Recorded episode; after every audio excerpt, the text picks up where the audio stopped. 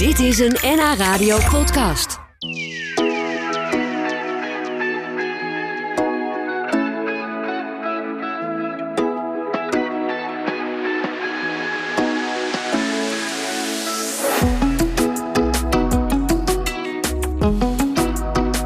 Ga praten met Jelle van Lottem en Lodewijk Petram. Ze schreven samen een prachtig boek over de levens van gewone Amsterdammers door de eeuwen heen. Dus nu is niet de verhalen van bekende schilders of burgemeesters en andere kopstukken uit de geschiedenis. Maar de levensverhalen van, van zeelieden, van dienstbodes en straatventers, van stadsboeren uit de Watergraafsmeer en slaapbazen die kamers verhuurden aan immigranten. Het is een reis door de tijd die begint op de Laudiergracht en eindigt in de Kalverstraat. En daar gaan we veel meer over horen, want eh, Jelle en Lodewijk die zijn dus vandaag bij ons te gast. Welkom, fijn dat jullie eh, er zijn. Ehm, jullie zijn allebei historicus, begrijp ik. En die verzamelden voor, voor dit boek heel veel ja, bijzondere verhalen eigenlijk. Hebben jullie daarvoor ook lang in archieven gezeten? Uh, we hebben voornamelijk heel erg lang uh, thuis achter onze schermen gezeten. Want bijna alles is digitaal uh, beschikbaar tegenwoordig.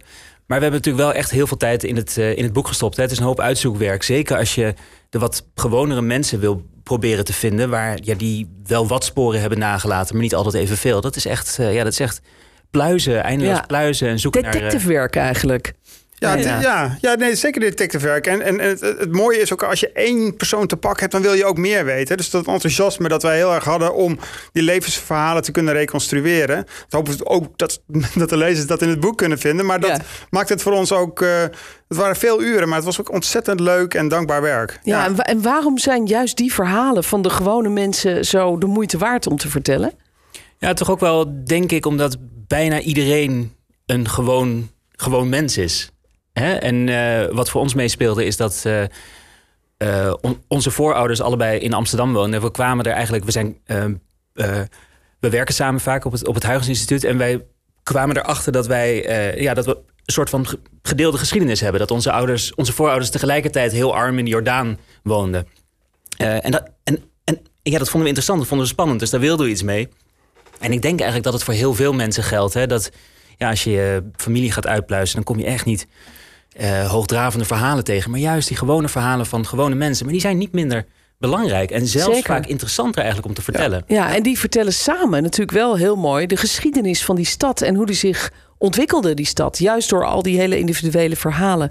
Uh, er staan ook allemaal prachtige afbeeldingen in het boek. Want dat was steeds eigenlijk het startpunt van jullie zoektocht. Daar gaan we zo uitgebreid over verder praten. Dan uh, horen we meer over het boek In de schaduw van de stad. Verhalen van vier eeuwen gewone Amsterdammers.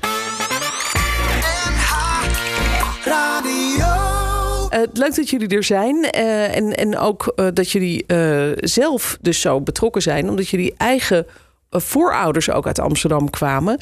sterker nog, je hebt nog een foto van... Nee, jij hebt een... Een van, jij, Jelle, jij hebt een foto ja, van je bedovergrootmoeder...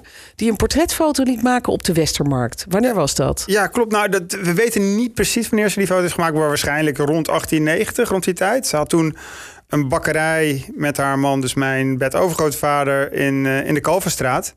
Oh, uh, niet die bekende Van der Linden? Nee, oh, nee. Bakkerij Vos was aanzienlijk minder bekend. Maar ze had eigenlijk, wat het mooie aan haar verhaal is... dat ze dus echt uit een heel erg arm gezin komt. En echt, nou ja, sociale mobiliteit heeft er plaatsgevonden. Ze is een stapje hoger op de maatschappelijke ladder geklommen. En uh, had dus een eigen bakkerij in, uh, in de Westerstraat. En dat stelde haar ook in staat om uh, die foto te laten maken. Want dat kost natuurlijk best wel wat geld. Ja, ja, bijzonder om te zien lijkt me een, een, foto van je, van je verre voorouder. Zijn er voor jou verre voorouders ook nog foto's, Lodewijk? Uh, nee, helaas niet. Nee, en wie waren zij? Uh, nogal arme Duitse uh, immigranten die, die, die, naar Amsterdam zijn gekomen in, in het midden van de 17e of van de 19e eeuw, sorry. en die daar in suikerfabrieken zijn gaan werken. Oh ja. Dus de um, suikerindustrie was in die tijd echt nog midden in de stad. En je, je moet je voorstellen, dat waren echt fabrieken hè, waar uh, met hitte en vieze uitstoot. En daar werkten zij waarschijnlijk hele lange dagen, in, echt helemaal in, in het zweet, zichzelf werkend. Um, En zij zijn. Uh, het heeft nog even geduurd voordat zij ook maar een heel klein beetje opgeklommen zijn. Ja, maar, maar echt nog arm tot het uh, begin van de 20e eeuw. Ja, maar dat is met jou toch ook allemaal goed gekomen? Ja. Toch? ja. nu, nu, beschrijf je ze in een boek. Dat, dat is sowieso natuurlijk wel heel erg leuk. Als je al deze verhalen leest, dat je bedenkt. Goh, die mensen hadden toen geen idee dat ze in jullie boek en bij ons op de radio zouden komen. Klopt. We hebben ze echt, we hebben geprobeerd ze echt weer tot leven te wekken. Ja.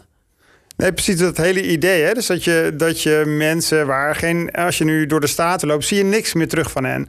Het, het idee van het boek is ook om die verhalen, om die mensen weer even voor het uh, voetlicht te brengen. En dat geldt niet alleen voor onze eigen voorouders, maar eigenlijk voor al die mensen, die, die honderdduizenden, miljoenen mensen die in Amsterdam hebben gewoond door de eeuwen, om die toch even een gezicht te geven. Ja, en die verhalen vertellen jullie aan de hand van foto's en tekeningen, afbeeldingen. Uh, was er altijd eerst de foto van een bepaalde plek of een persoon of eerst het verhaal? Hoe, hoe is dat gegaan bij jullie? Ja, dat verschilde een beetje. In een aantal gevallen hadden we een hele mooie afbeelding waarvan we dachten, ja, hier willen we gewoon een verhaal bij vinden. En als je maar lang genoeg zoekt, vind je ook meestal een verhaal. Uh, in andere gevallen hadden we al wel iets liggen uh, waar we een, ja, als aankleding eigenlijk een, uh, een mooie afbeelding bij gevonden hebben, gezocht hebben en vervolgens ook gevonden hebben. Het mooie van Amsterdam is, is, is, dat er echt heel veel beeldmateriaal beschikbaar is. Dus dat, uh, dat lukt meestal wel. Ja. Maar bijvoorbeeld in het hoofdstuk over de Transvaalbuurt... daar hadden we een uh, foto waarop je een, uh, een huizenblok ziet... dat net is opgeleverd op dat moment, begin jaren 20 van de 20e eeuw. En dan zie je twee vrouwen uit het raam hangen. En op dat moment wisten wij gewoon van... ja, die twee vrouwen, die gaan wij zoeken. We willen weten wie dat, wie dat waren, wie dat zijn geweest... en hun verhaal vertellen en het verhaal van die buurt eromheen. Ja. En dat, ehm, ja, dat was eigenlijk wel het leukste om echt zo te werk te gaan. Echt vanuit zo'n afbeelding beginnend. Ja, en, en dus goed om duidelijk te maken: dit gaat niet alleen over de 17e of de 18e eeuw, maar echt tot en met de 20e eeuw aan toe. Ja. Um, uh, maar het begint wel met de 17e eeuw. Dat is uh, heel leuk, want er zijn natuurlijk heel veel schilderijen, etsen en schetsen uh, van die tijd, van de stad. Uh, een hele mooie vind ik in jullie boek. Het schaatsen van mensen die aan het schaatsen zijn rond de Montelbaanstoren. Een prachtig plaatje natuurlijk. En daar begint eigenlijk het verhaal van twee echtparen met Scandinavische wortels. Barbara en Annetje. Uh, die woonden daar in de buurt, uh, op Rapenburg geloof ik. Wie waren zij en wat, wat weten we van ze? Nou, we weten eigenlijk best wel veel. We, we hebben het over uh, eeuwen geleden. En we weten bijvoorbeeld dat zij allebei, of in ieder geval Barbara en haar man Magnus, waren geboren in Christiania, wat nu Oslo heet. Ze moeten toen ze een jaar of twintig, begin twintig zijn geweest, uh, zijn ze naar Amsterdam gemigreerd. En daar waren ze niet alleen in. Dus de, rond die tijd was ongeveer 40% van de bevolking van Amsterdam was geboren buiten Nederland. Dus Amsterdam was echt een migrantenstad. En het mooie van hen is niet alleen het verhaal van Barbara, maar ook van Annetje, is dat we brieven van hen zijn bewaard gebleven. Oh, en hoe, hoe is dat gekomen? Ik bedoel, waar, waar hebben jullie die brieven gevonden? Ja, die brieven heb ik uh, gevonden uh, in Engeland, gek genoeg. Want hoe het werkt is, dus ze, uh, beide mannen voeren aan boord van een schip dat deel uitmaakte van de vloot van Michiel de Ruiter, natuurlijk heel erg bekend.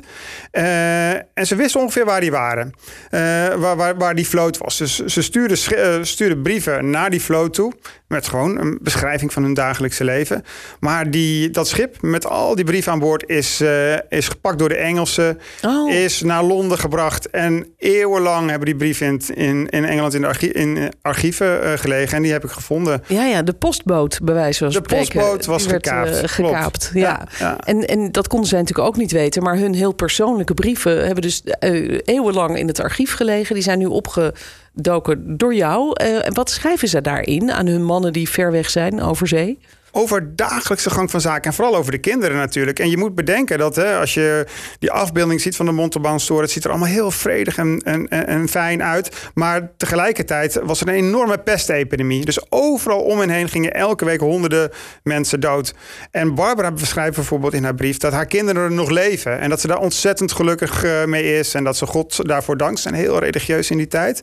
Dus het is vooral een geruststelling voor haar man Magnus, die op dat moment ergens uh, ten zuiden zuiden van Spanje aan boord van een schip was.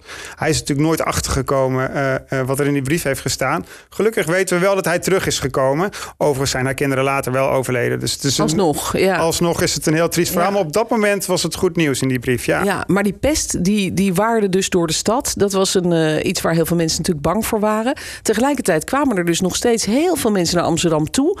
En dat had neem ik aan te maken met, met werk. Dat mensen dachten, daar kunnen we werken. Ja, precies. En die twee hangen ook heel erg samen. Hè? Dus uh, het, het, feit dat er zoveel mensen doodgingen... betekende dat er ontzettend veel vraag naar arbeid was. En omdat de economie van de republiek... Hè, zoals we in Nederland in, die, in Nederland in die tijd noemden... het heel goed deed waren er gewoon steeds extra mensen nodig. En als er extra mensen nodig zijn, dan zijn de lonen ook heel erg hoog. Dus het was ontzettend aantrekkelijk, ondanks alle risico's, om naar Amsterdam te komen. Ja, het was goed verdienen. Uh, de slaapbazen, begrijp ik, maakten daar gretig gebruik van. Daar schrijven jullie ook een hoofdstuk over. Wat waren dat precies? Uh, logementhouders worden ze ook wel genoemd. Je, tegenwoordig zou je ze misschien uh, hoteliers noemen. Hè? Mensen die slaapplaatsen aanbieden. Waren overigens zelf ook vaak immigranten. Hè? Dus het waren zelf ook vaak mensen die ehm, van buiten Nederland kwamen oorspronkelijk en in Amsterdam terecht waren gekomen. En hier dus ja, hun huis openstelden. Daar hadden ze wat strooien matten liggen. Uh, en die verhuurden ze aan mensen om, om te overnachten. Ja, dus niet echt een hotel. Meer, meer nee, een soort... Uh, het, een, een heel eenvoudig hotel, laten we het zo noemen. ja, ja, precies. Maar ik begrijp dat de mensen die daar dan uh, kwamen... die dus net van buiten afkwamen eigenlijk... en misschien ook de taal nog niet zo goed spraken... dat die zich wel daar behoorlijk in de schulden staken... en dan uiteindelijk vaak maar aanmonsterde bij de VOC om op een schip dat geld weer terug te verdienen. Klopt, ja, dat, is inderdaad, dat is inderdaad wat er vaak gebeurde. Dus ze werden vaak al uh, in de haven of bij de stadspoorten opgewacht door die uh, logementhouders met uh, mooie verhalen natuurlijk. Van ik heb een slaapplaats voor jou en het kost helemaal niet veel en kom mee. En er zitten, ik heb nog meer mensen die uit jouw buurt komen. Dat was ook heel belangrijk. Hè? Dus het, ja. het waren heel vaak een soort ontmoetingsplekken voor mensen die uit een bepaalde streek kwamen. Um, en vervolgens wat er gebeurde is inderdaad dat, ze, ja, dat de rekening langzaam opliep. Hè? Want er werd uh, goed voor ze gezorgd met, uh, met voedsel en uh, drank. Bier. Precies. En Amsterdam was gewoon een hele dure stad in die tijd. Veel duurder dan alles wat er omheen lag. Hè? Je kon in Amsterdam goed geld verdienen, maar het was ook een hele dure stad. Ja, nog steeds eigenlijk. Hè? nog steeds veranderd. Nee, inderdaad. Ja. En uh, ja, zo staken ze zichzelf inderdaad redelijk snel in de schulden. En om dat af te betalen was er vaak maar één optie. En dat was uh, aanmonsteren bij de VOC. Is er nog het uh, bijzondere verhaal van de stadsboeren. Vond ik leuk om te lezen. Hendrik en Annetje, die met de spulletjes van hun boerderij in de Watergraafsmeer naar de stad kwamen. Waren daar zoveel boerderijen dan? Uh, er waren daar zeker boerderijen. Het was een hele gekke polder. Als je nu de Watergraafsmeer kent, uh, dan is dat vooral een, een, woonwijk. En er zijn natuurlijk nog wel in sommige delen staan nog een paar boerderijen. Maar in, in de tijd van, uh, van uh, Hendrik Frikke, zo heet de hoofdpersoon, en Annetje Bers, zijn vrouw, waren er veel boerderijen. Het was, zorgde, ze zorgden echt voor de groentetoevoer naar de grote stad. Maar er waren ook allerlei prachtige kasteeltjes, landhuizen. Dus het Beetje was, zoals Frankendaal nu nog daar. Zoals eh, Frankendaal, inderdaad. Maar dan uh, nog tientallen andere. Dus het was ook echt een toeristische attractie. Dus het had een agrarische functie. Maar het was ook een toeristische attractie uh, voor, voor Amsterdammers. Dat verdween in de tijd van Hendrik Frikke wel. Dus die werden langzaam gesloopt. Omdat de stad armer werd. En de rijke Amsterdammers geen geld meer hadden om die panden te, te onderhouden. Dus het werd steeds meer agrarisch. Maar dat is een beetje een kantelpunt in de geschiedenis van de polder. Ja, jullie vertellen ook over de echte recente geschiedenis van Amsterdam. Uh, je noemde net al eventjes, Lodewijk, die bijzondere foto die jullie vonden van twee vrouwen die uit het raam hangen in de Transvaalbuurt. Uh, is het gelukt om te achterhalen wie zij waren en wanneer die foto precies gemaakt is? Ja, nou, wanneer de foto precies gemaakt is, weten we niet, maar we weten wel precies wie die vrouwen waren. Want uh, we weten op welk nummer van welke straat ze uit het raam hingen. En er zijn ehm, uh, woningkaarten uit die tijd beschikbaar, waarin je precies de bewoners van, van zo'n hele straat eigenlijk kunt uh, reconstrueren.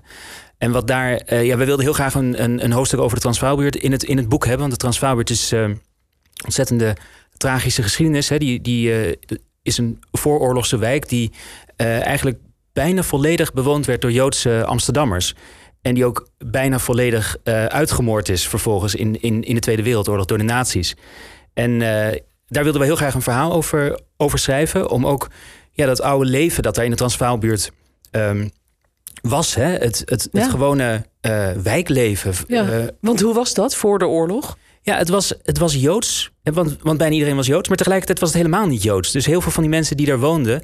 Uh, die gingen bijvoorbeeld eigenlijk helemaal niet naar de synagoge... of ze gingen alleen maar naar de synagoge omdat ze, uh, weet ik veel... dan een aanmerking kwamen voor een beurs bijvoorbeeld. Maar, in maar principe, woonden daar bijvoorbeeld ook veel Joodse vluchtelingen... die al vanuit Duitsland waren gevlucht? Of? Um, de meeste Joodse bewoners van de Transvaalbuurt... die, kwamen, um, uh, die hadden hun roots in de Amsterdamse... de echte oude Amsterdamse Jodenbuurt. Dus in de buurt ah, ja. van waar nu het Waterloopplein is. Maar dat was een hele verarmde wijk aan het begin van de 20e eeuw. En die werd gesaneerd echt door de gemeente. Dus die, die, die mensen moesten daar weg. Heel veel van die huizen zijn afgebroken. En uh, heel veel van die mensen zijn vervolgens in de Transvaalbuurt terechtgekomen. Dus het waren niet zozeer de, uh, de Joodse vluchtelingen zoals Anne Frank bijvoorbeeld. Die waren ook doorgaans iets, ietsje rijker. Die woonden in, in mooiere wijken in Amsterdam. Ja, in Zuid bijvoorbeeld. In ja. Zuid bijvoorbeeld. Ja. Uh, maar het waren meer Joden die eigenlijk al een langere geschiedenis hadden in Amsterdam. En die ja. daarvoor wellicht wel uit, uit Oost-Europa kwamen. En wie waren die twee vrouwen op de foto? Ja, dat zijn uh, twee dochters uit, uh, uit het gezin uh, Bruinvels. die woonden oorspronkelijk op de Uilenburgersteeg. Dat is een straatje tussen de Joden, um, tussen de Breestraat en het, het eiland Uilenburg. En dat was dus gesaneerd. En die zijn vervolgens naar de Transvaalbuurt verhuisd. Gezin met vijf kinderen. Dus het was een, een weduwe met vijf kinderen. Die, van wie er drie tot hele hoge leeftijd... of, of echt tot volwassen leeftijd thuis gewoond hebben. En ja, dat is een, interessante geschiedenis. Twee broers waren het die uh, eigenlijk niet zoveel deden. Die, uh, die hadden wel een soort kraampje uh, in de buurt van waar, waar, nu het Waterloopplein is, waar ze in votten handelden. En één dochter, en dat is die, die daar uit het raam hing. En die was, die was kleermaakster in de jaren dertig. Oh ja. En die hebben daar echt, ja, die hebben daar echt een, een Joods leven geleid. Hè. Het hoofdstuk heet kippensoep op Shabbosavond. Oh ja. En dat is echt, ja. Shabbosavond is dus de avond voor de Sabbat. Uh, dan werd er in die buurt kippensoep gegeten. Dat waren een soort oude Joodse gebruiken, zonder dat het dus heel religieus was. Hè? Maar dat, dat, dat Joodse maar leven zat er wel, aan vast. Ja. Daar hielden ze zeker aan vast. Ja. En zo was die hele wijk dus opgebouwd. Dus er zaten allemaal kippenstalletjes. Uh, die vre verrezen op vrijdag opeens, waar iedereen, hun, uh, waar iedereen zijn kip kwam kopen. er werden matzes gegeten rond Pasen. Ja. Dat was ongeveer het leven daar. Ja, de, het beeld van, van die buurt staat dus ook in jullie boek. Uh, en ook hoe het met deze twee vrouwen is afgelopen. Uh, niet goed, geloof ik, hè? Uh, nee, die zijn allemaal vergast. Ja. Ja, die tragische geschiedenis hoort natuurlijk ook bij Amsterdam, helaas. En uh, in het boek staan uh, nou, nog veel meer uh, verhalen van, van mensen, trouwens ook uit een verder verleden waar het slecht mee afliep. bijvoorbeeld Dirkje Andries, een triest verhaal van een vrouw die gearresteerd werd. Dat was dan weer in de 18e eeuw. Um, nou ja, hoe, hoe dat allemaal zit, moeten mensen eigenlijk gewoon maar lezen in jullie boek, denk ik. Toch? Want het, ja. het staat zo vol, we kunnen het niet allemaal bespreken, nee. al die verhalen. wat, wat wilden jullie vooral laten zien aan de hand van deze, uh, van deze individuele verhalen door de eeuwen heen? Nou, het is ook een soort tegenwicht tegen de grote verhalen. We laten zien dat Amsterdam, zoals, die nu, zoals we nu Amsterdam kennen, is eigenlijk gebouwd, gevormd door levensverhalen als uh, de levensverhalen van de hoofdpersonen in ons ja. boek. Dat is de echte geschiedenis van Amsterdam. En dat is ook hoe Amsterdam nog steeds gevormd wordt. Ja, ja. de geschiedenis gaat ook door, inderdaad. Ja. Um, dus, dus jullie kunnen ook gewoon lekker blijven schrijven en nog heel veel onderzoek doen, denk ik. Want er zijn nog genoeg verhalen die jullie boven water kunnen Zeker, krijgen. er zijn er nog genoeg die verteld kunnen worden. Dit was een NH Radio podcast. Voor meer, ga naar nhradio.nl Radio.